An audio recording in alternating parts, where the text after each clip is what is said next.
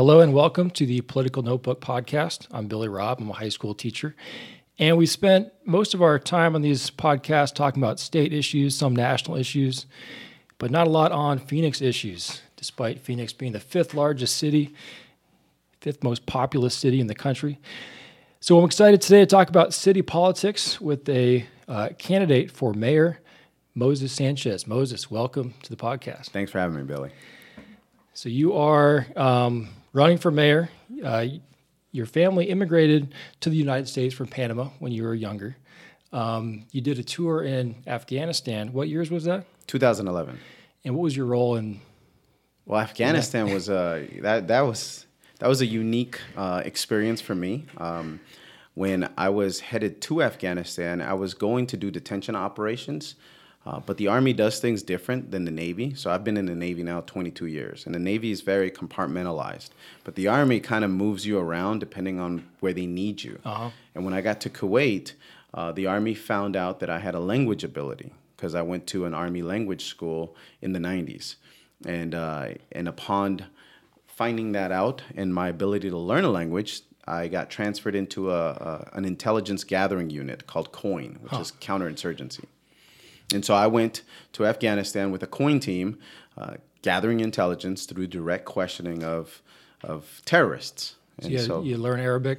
I had to learn Pashtun. Pashtun. So Pashtun is uh, the, the the the dialect of the language of Afghanistan is Dari, which is okay. Persian Farsi. But because they're Sunni, they don't like to be called Persian Farsi, uh-huh. Sunni Shia d- debate. Um, so they call it Dari. But the dialect that most of the terrorists use in Afghanistan is Pashtun, which is just a dialect, an offset off of Dari.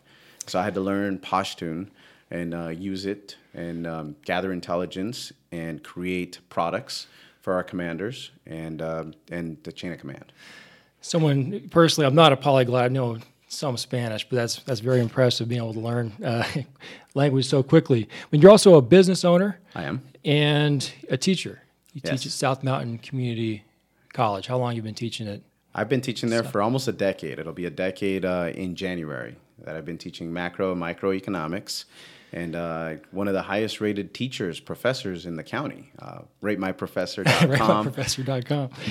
Um, so you're uh, you're running for mayor. How did you make that decision to run this year? Well, the process it wasn't like this was a lifelong dream of mine. I wasn't looking to get back into politics after my time on the school board. Uh, the mayor had announced he was resigning last October, and then I started getting phone calls. And I got phone calls from education advocates, leaders in our community, business influencers. And it was, hey, we really need somebody who will jump in there and represent what we need, what Phoenix families need, and we need an outsider. And the two candidates that had already jumped into the race were uh, City Hall insiders uh, with a terrible track record, and so I had to consider it. And after a couple of months of talking with my family, with my networks, and, and really just a lot of prayer, we came to the conclusion that it was a it was it was something that we could do with a path to victory. And mm-hmm. the team came up with the, the path to victory and the strategy. And by December, we made that uh, that decision officially announced January 16th, and it's been a, a roller coaster ride ever since. Yeah, so you have run before for a school board. That's I correct. You mentioned that in the city of Tempe, which splits. There's some schools in Phoenix, some schools in uh, in Tempe in that district. Um, you're running as a Republican. Well, not as a Republican. It's a nonpartisan. It's a nonpartisan race. It is a nonpartisan uh, race in Phoenix, but you are a Republican. So talk talk about that a little bit. Um, how does your even though it's a nonpartisan race, um, city issues are, are less partisan in general than that's um, correct. Than other I, issues, but t- the, talk about your party affiliation. The two most common questions I get asked when I'm canvassing, when I'm out there speaking to voters, um, the first one is, "What party affiliation are you?" and uh, and I am a Republican. And so the second question is, am I a legal resident? Am I a legal Are citizen? Serious? I'm serious. and and and it's true. I mean, it's the second most common question I get asked. Uh, is, it, and, and, there's a story to that. You know, when I came to the United States, uh, Ronald Reagan signed my visa and my my family's paperwork and you know the, the the values that Ronald Reagan inspired into my family: hard work, strive for education, uh, faith, family values. Uh, those are the things that really developed our family here uh, in in America. And to this day, I always talk about how in my parents' living room there's a picture of Jesus, and beneath him a picture of Ronald Reagan. And so I am a Republican, and Ronald Reagan is uh, one of the reasons why we're here. Now, that being said, there's not really a Republican or a Democrat way to fix a pothole right. or address public safety. And you've heard me talk about these issues on the campaign trail ad nauseum. And there, there is maybe sort of a political spectrum debate about something like budget, taxing, taxing and spending. Now, let's just get right into that because uh, we're recording this on a Tuesday, and City City Hall is meeting to talk about a funding strategy a proposal that might tax marijuana, uh, medical marijuana uh, growers and, and, dispensaries. Trying to fill the fill the gap in the budget. What's your perspective on that? Well, th- this isn't a new problem. I mean, the City Hall is now talking about a 25% tax on uh, our medical marijuana industry to help provide funding for public safety, uh, our first responders. I've been talking about this since we began. And this shortage of police officers and first responders is a real problem, and City Hall just hasn't addressed it. It hasn't been a priority. It just hasn't been a priority. Mm-hmm. For example, this last year, uh, City Hall had a surplus, a budget surplus of $2.9 million. What did they do with that $2.9 million? Did they address the public safety concern that they now want to do with this uh, medical marijuana money? No. They spent less than 20% of that money, less than 20% of that money on first responders. They spent more than 20% of that money on trees. See, it's not it's not just about resources, it's about priorities. And the, the medical marijuana industry just happens to be the loser um, to City Hall. City Hall likes to pick winners and losers mm-hmm. when it comes to tax breaks, incentives, or who they get taxed. Today, it's medical marijuana. Tomorrow, who knows who it'll be. So you're you're saying instead of picking who to tax at, at a certain time to try to raise the revenue that you need, you would be more towards efficiency, not spending as much on trees, well, uh, cutting back on some services, or because this, this kind of ties into the um, you know the the historical debt that's been taken on based on uh, you know the pension adjustment that was made uh, I think a couple years ago. So there's been consistently you know deficits and, and debt. In general, how, how would you approach that? Maybe in specifically, what sort of adjustments would you? Well, I'm, I'm not opposed to trees. Okay, um, there's a lot of infrastructure issues, whether it's shade, whether it's uh, landscaping, sidewalks. Uh, there's a lot of these things that we can address with things like I promote community benefit agreements. This is something that I've been talking about since the very beginning of our campaign. These are best practices that other cities across the country use uh, to provide shade, public private partnerships. We call them in our campaign social impact partnerships, where you, you bring in private industries to help. You see adopt a street programs uh, throughout the state throughout the city. You can have an adopt a tree program, or how about adopt a bus stop program? You can get really creative without having to spend 20% of your surplus on shade, on trees, and instead you can use that money for public safety. Those are specific dollars that you can use. So on some of those some of those smaller things, you're saying maybe we should try to get private partners public private partnerships to take over some of that slack so that you can spend the bulk of your uh, that's one example. Okay. That's one small example, but you're talking about $3 million right. there. That's a lot of money that we could be using for a lot of these uh, very important issues that now City Hall wants to tax the medical, marijuana, medical yeah. marijuana industry to address. Uh, you know, coming back from Afghanistan, going through the reintegration process, all of us veterans who go to war, uh, we all have our challenges coming back, and some of them uh, face severe PTSD. Um, and I know a lot of these veterans, and the medical marijuana industry addresses some of the issues that veterans and first responders as well um, with regards to, to PTSD. Um, why is the city picking on the medical marijuana industry? And this is going to hurt a lot of our first responders. It's going to hurt veterans coming back. Do you think it's just an expedient way to make money to say, hey, these guys are are making money off drugs. Let's let's tax it and, I and get money from it. have no idea what City Hall is doing. Some of these stuff. I mean, look, look. We, we're talking about budgets, right? Look at the Sheraton situation. The Sheraton Hotel. I mean, we we've talked about it. What a disaster of a situation that was. And in the end, they give the new developer ninety-seven million dollars of tax breaks over the next twenty years. Mm-hmm. And you know what? This is the craziest part is they don't call it a uh, a loss because well we weren't paying property taxes on it anyways because the city owned it. That's ninety-seven million dollars. There's another big example of that's that's those are dollars that we could be using uh, for our first responders for for basic core services. Are there any revenue increasing measures that that you can see or support, or is your um, strategy if you become mayor more just the I'm not looking to increase revenues or, or layman's terms, Raise raise taxes. taxes. Okay, I'm, a, I'm I'm not looking to do that at all because there's so many efficiencies or inefficiencies that we can address, and and and you see them when you, the recycling program, that the marketing budget that they had. that There's another.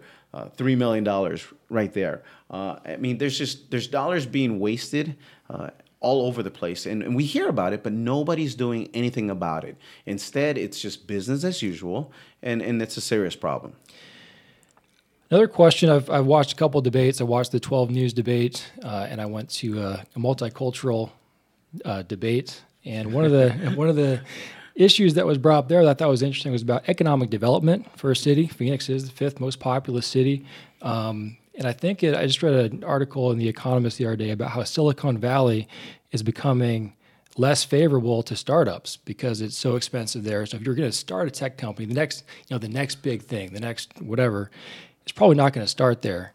So so what other cities are gonna are gonna are gonna pick that up? And and you in the in the debate talked about how Chandler right now is is gathering more of those. Uh, I don't know tech tech hub sort of mentality. Why do you think that is, and what could Phoenix do um, to draw more of that talent? Well, I think just Chandler is, is bringing some outside folks in uh, who are who are reaching out. They're going outside the city, outside the state, looking for these businesses. They're going outside the country, uh, and they're attracting. I mean, they're, they're the fastest growing Asian community. Why is the small little tiny town of Chandler, which I, I I'm a neighbor to, I live in Ahwatukee, I live right across the street from it.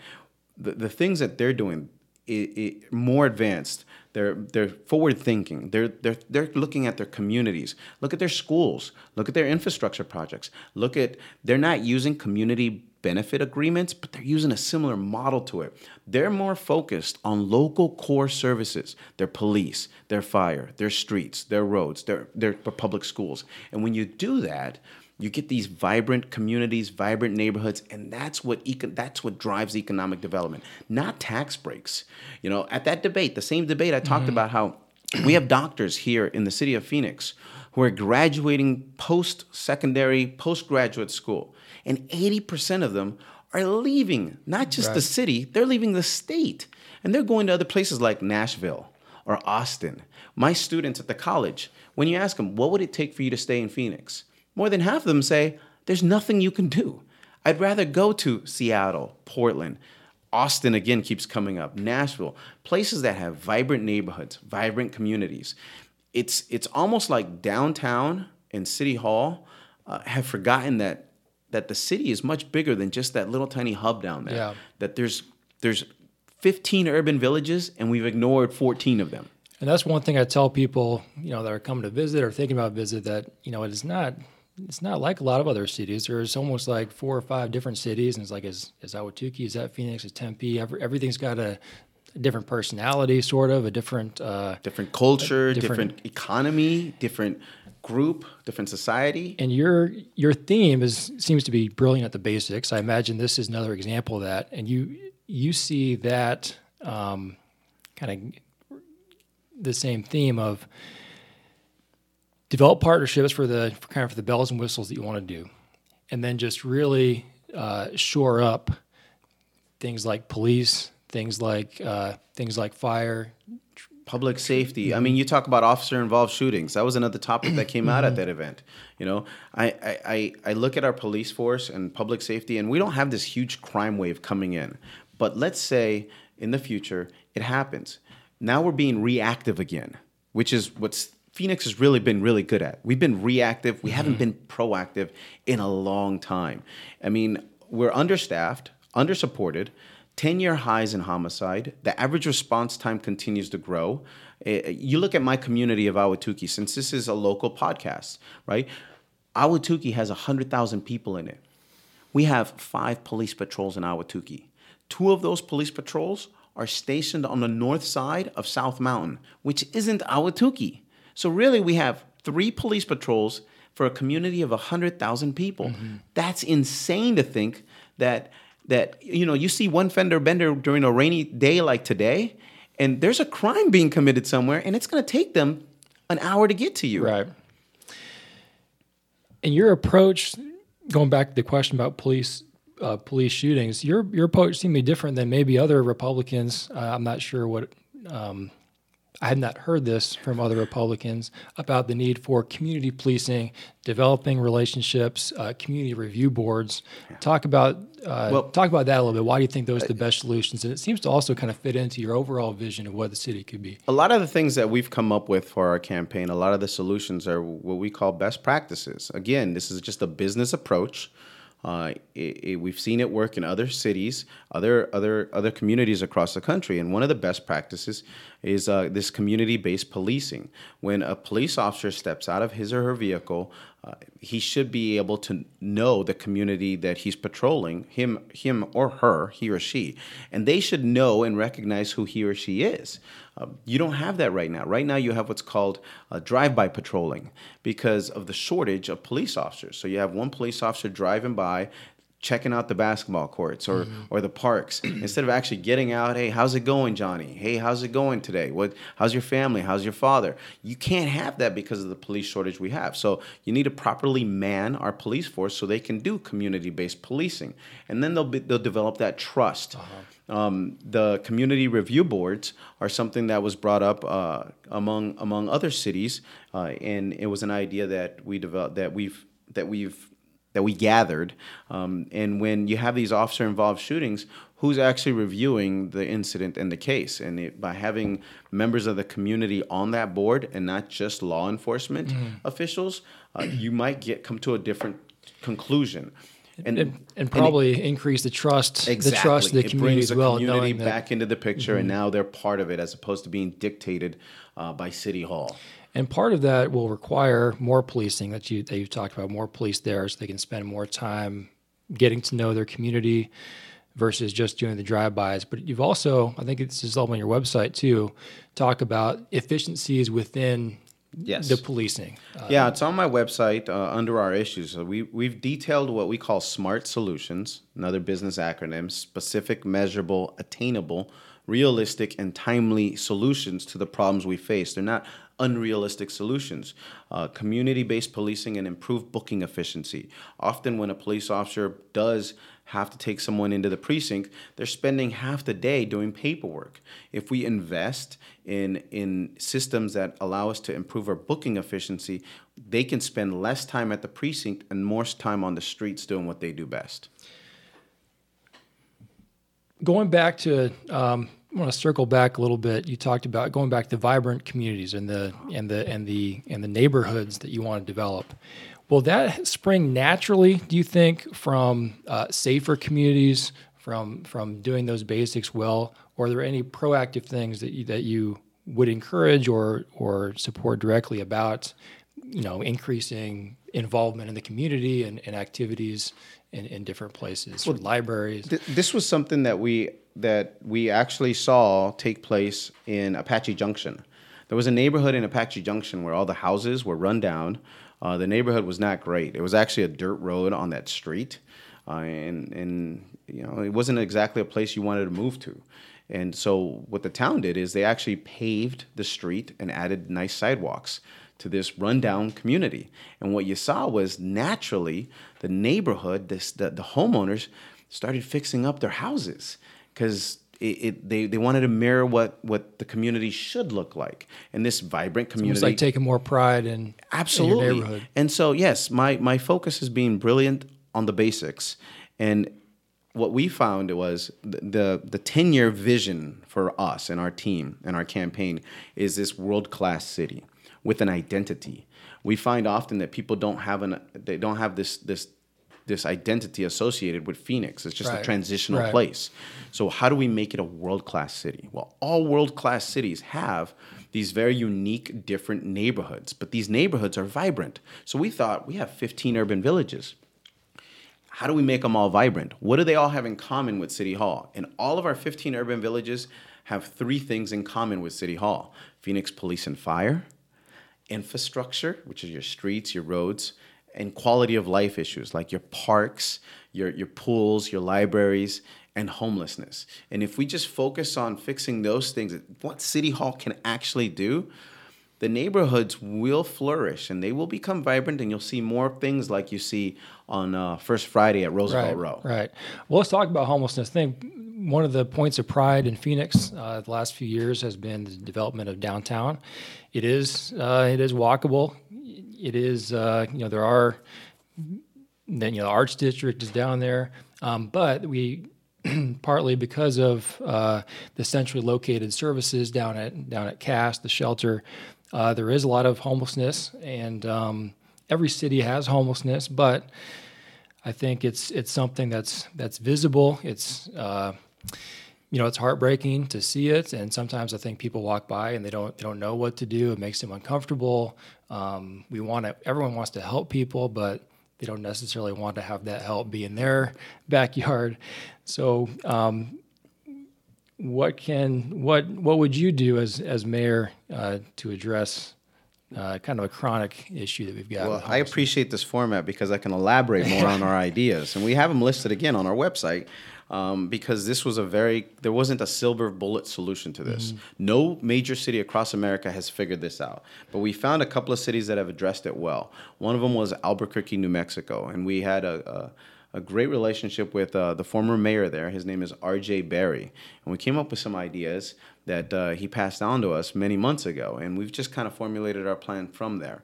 Um, a lot of our plans also came from touring these sites. When we toured Andre's house, when we toured Circle the City, or Phoenix Rescue Missions, which are just some incredible organization, nonprofit organizations here in the valley that handle homelessness in different approaches. Some of them are outpatient, some of them are inpatient, some of them are just house of hospitality, like Andre's house. They they all had this ongoing theme where the city has these barriers and these hurdles that they have to jump through in order for them to do their job. It's almost like they're overregulated, which is the opposite of many of our developers. Our, many of our developers who, who donate max checks to our city council members, they're almost underregulated. I mean, they get permits in two weeks, right? Meanwhile, the nonprofit organizations that take care of the most in need are, are overregulated. And when you ask them, why does City Hall push back so hard on your ability to increase your capacity, for example? Because some of them can have a 25% increase in capacity without adding any new buildings. They'll say because City Hall has told them, city council members have told them that they don't want to increase homelessness here. And so the, in, the, the idea behind our plan was how do we cut some of the regulations, some of the red tape? Uh, and then we found that there wasn't really a center hub for a lot of these nonprofits to go to, like a chamber of commerce. Um, we, we've had plans in the past that just never came to fruition. I mean, So- something that something that advocates for for them in the this is a good place for you to go to get you know a, a lot of the homeless a lot of the the nonprofit organizations sometimes they overlap in what they do Right. and sometimes they don't and when they don't you, they should be able to know who to send that person to Right. uh, and so we created what we call the First Step Phoenix Initiative, and the idea behind the First Step Phoenix Initiative is is a place where we can promote the home uh, the nonprofit organizations of our valley. Uh, we can also encourage giving to charities, work hand in hand with these nonprofits, and and and seek ways where where we can cut some of that uh, the red tape and help them and assist them. Yeah, you've you've talked uh, at the uh, at the forum about a two-step solution. One is limiting those regulations and allowing more shelters to let people in um, without any barriers. I think a lot of you know a lot of a lot of the things that are keeping people homeless, like felonies, like uh, So different things, keep them from even getting into the shelter.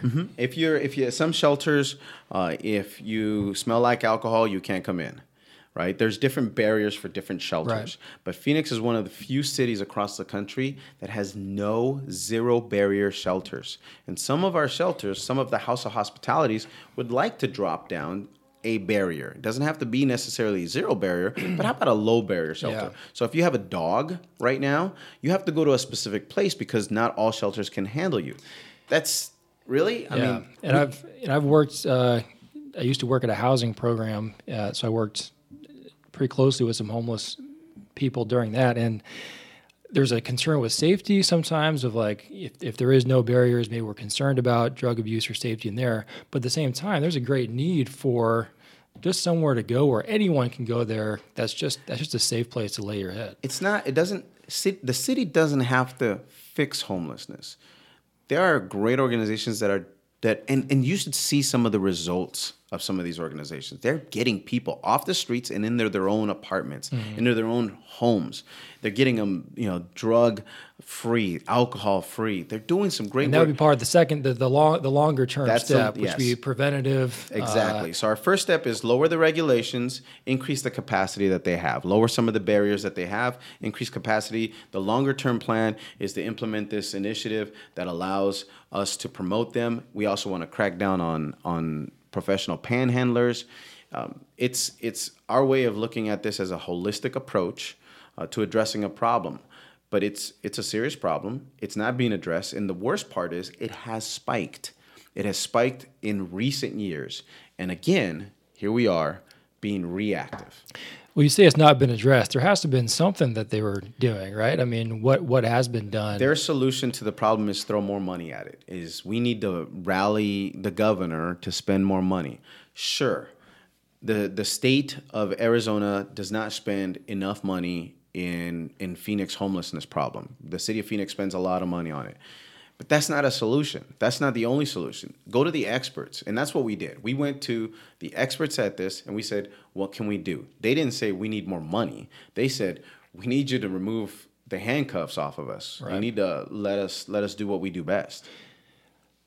A couple quick things before we uh, look to wrap it up. Uh, stadiums was a was a question Oh, yeah. on uh, on the debate, and it, a couple people didn't give a clear answer. I don't think you even gave a totally clear answer. Do you support uh, public funding for sports stadiums? Here's my position on the Phoenix Suns, which is the arena that everyone's talking about. Uh, and again, I didn't get a chance to elaborate. I have elaborated in other public forums, just for the record. Um, what the media likes to do is they try to pigeonhole you into option A, which is uh, we're going to fund them with public dollars, or option B, they're going to leave. You're okay with them leaving. Okay. As a business owner, we don't like being stuck between option A or B. We like option C, option D, option E. Here's an option and something that I would be an advocate for. How about we sell the arena to the Suns? We make them an offer they can't refuse. By selling them the arena, okay, not only do they now have skin in the game, now they own the place. They're less likely to leave. Now they're paying property taxes on it, right? And we could even use a community benefits agreement. So when they buy it, they have to add trees. They have to increase public safety. Yeah, They have to sponsor some. I mean, we can get really stops. creative with this, but I don't think the city of Phoenix should be in the arena business. Have other cities, or do you know any examples of other cities that or other teams that have bought their own stadiums and that that's been successful? I can't think of it off the top of my head. I believe our team does have uh, at least one example of where uh, a similar system. I want to say it was in Texas, where it was. I don't remember off the top of my head. we can Um, fact check But yeah, later. yeah, it, I, I've- almost certain that it has happened. It might have been Houston. I'm not certain, which happens to be the fourth largest city, Uh-huh. and they're excelling as well. But the, but the really the idea behind my plan is to get us out of the arena industry. Mm-hmm. We shouldn't be in the arena industry. We shouldn't be in the hotel industry. We should be focused on those basic core services. No, I'm not a general supporter of public dollars going into uh, stadiums. I don't like public dollars or public incentives going to big developers, millionaires. I mean, when you give these tax breaks and tax incentives to these millionaires and these big developers, like the city has been doing, you rob uh, public dollars to public schools. And you know, education has been my background. It's my bailiwick, Mm-hmm. and it's something that frustrates me.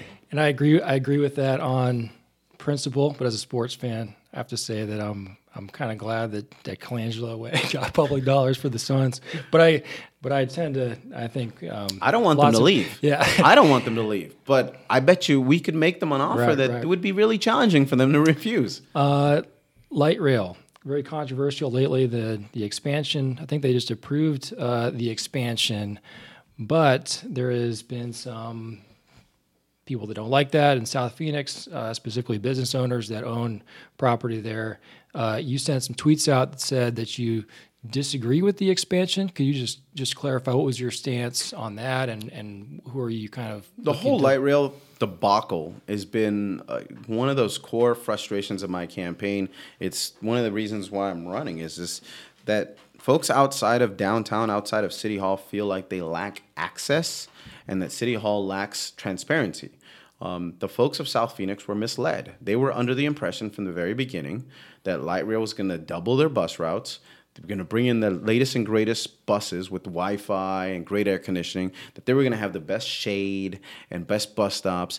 And when light rail came, they'd have four lanes. Well, that's not what happened. What ended up happening was uh, they they got a plan. They didn't like the plan. When they asked their leaders for clarification, their leaders never showed up, and they wouldn't show up, and they refused to show up. And then when they asked for clarification, the city decides to spend more money on a consultant to come down and explain to the people of South Phoenix why two lanes is better than four lanes. Is that just a lack of communication? Uh, I can it- tell you what exactly what it is. It's a lack of access. See, the people of South Phoenix and the business owners on Central that are going to be destroyed because of this haven't given max checks to city council members. I mean, you have to understand that everywhere else where we've expanded light rail in the city of Phoenix, very specific, we've expanded it with four lanes, except for South Phoenix. South Phoenix also happens to be the lowest voter turnout community of the city of Phoenix, and they're not giving any max checks to their city council. So it is members. for even all the way in Mesa and, and Tempe. Mesa is a different situation, but I'm talking about the city of Phoenix. Gotcha. In the city of Phoenix, wherever we've expanded it, okay, different story in Mesa, but in the city of Phoenix, we've expanded it at four lanes, except for South Phoenix. I think they're feeling some a little bit of pressure because there's some federal dollars. Uh, Understand that. that. are Time, expedient. So I, I get that. um, I get that. But you know, what, Mm-hmm. just because you made the mistake and didn't care what people thought, uh, how is that? I mean, you're still gonna change the entire outlook of what Central, what Central looks like south of Washington. So, so now that we're here, though, you know, let's say let's say you get elected mayor, um, and this they're, they're trying to maybe gather signatures to get it off. Now that we're here, uh, what do you do? I agree with putting a timeout on this, stopping it where it is. Okay. I mean, you're talking about, see, this is again, we go back to that, where's the money at? Mm-hmm. When you count, go to the City of Phoenix website and you look at how much we're spending, we're, we're raising on this. The taxes that we're gonna raise over the next 35 years, it comes to roughly, just for the light rail, just for the light rail, about $150 million a year for 35 years. Do you know what I could do? If you had this ability to just offer it to the city of Phoenix, we have $135 million a year raised in tax revenues for the next 35 years. Would you like to expand light rail down south uh, on Central? Or would you like to have the best public safety record, Or best pay off- streets, or pay off some of that pension debt. you know, I mean, we can go, we can make it, we can have the best infrastructure, basic core services ever. Or here's the best way to equate it equate the city of Phoenix like your house, and your house is falling apart. Do you go out and invest in a new Tesla? Or do you invest in the infrastructure of your house? I think that might be the first time that the light rail has been compared to a Tesla. But, uh, but uh, final You're right. Maybe more. maybe more like an entertainment system. A great enter. Why are we arguing with the t- over the type of flat screen TV we're gonna have in this dilapidated house Yeah. when we should be fixing the plumbing? And I do think, as someone who works in South Phoenix, uh, it's kind of difficult to get there. I think, uh, you know, geographically, it feels segregated. It just is harder to get out there. So I, I'm all for uh, increasing transportation efficiency uh, over there. Uh, but I think uh, taking these uh, all the concerns, all the stakeholders in, into consideration, and, and, figuring out a solution uh, definitely need some leadership there. Final question. You teach economics, micro and macro. Micro and macro. What are some of your favorite topics uh, or areas to get into in those in oh classes? man, I love subgroups. I am all about the subgroups, and I've been talking about subgroups for decades. For I mean, even when I was when I was on the school board, when I ran for school board, I talked about closing the achievement gap. Uh-huh. These are things nobody talks about. Nobody talks about the Black achievement gap, the Hispanic achievement gap, the Native American achievement gap. I do the same thing in my class. In my class, when we talk about how the economy is roaring, mm-hmm. how unemployment is, uh, is at a low, I take it further. I look at the black unemployment rate. You have to understand that South Mountain Community College, the majority of my students are minorities. Mm-hmm. And we try to make everything applicable to their world. So when we talk about unemployment numbers, when the president talks about how black unemployment is at an all time low, he's right. Nationally, in the city of Phoenix, we're having an opposite trend where black unemployment has spiked. Poverty has spiked among the black community. Hispanic community is even worse. So I like to get into the subgroups whenever we talk economics. So some it's kind of like applying the theories to the, the situation that they see in front of them. Seems like you're more. Uh, it seems to me as teaching economics, you can either go at a math heavy approach or more of a I try to make it applicable. Human, yes. human applicable. I, I, do two. The other thing I always ask my students is to put on two caps in my class. No matter what we do, no matter what theories we're talking about, uh, whether macro or micro, you're going to wear two hats in this class. One hat is really easy for you to understand. It's the consumer ball cap. Mm-hmm. You've lived it. You've lived your entire life as a consumer. Now, I want you to put your producer cap on. And it just makes you think a little different about everything, whether it's minimum wage, right. whether it's uh, uh, right. benefits, whether it's entitlements or right. social safety nets it makes you think very different about things. And then put the government hat on, maybe. we never put the government hat on. uh, Although we probably should. That's an interesting one, right?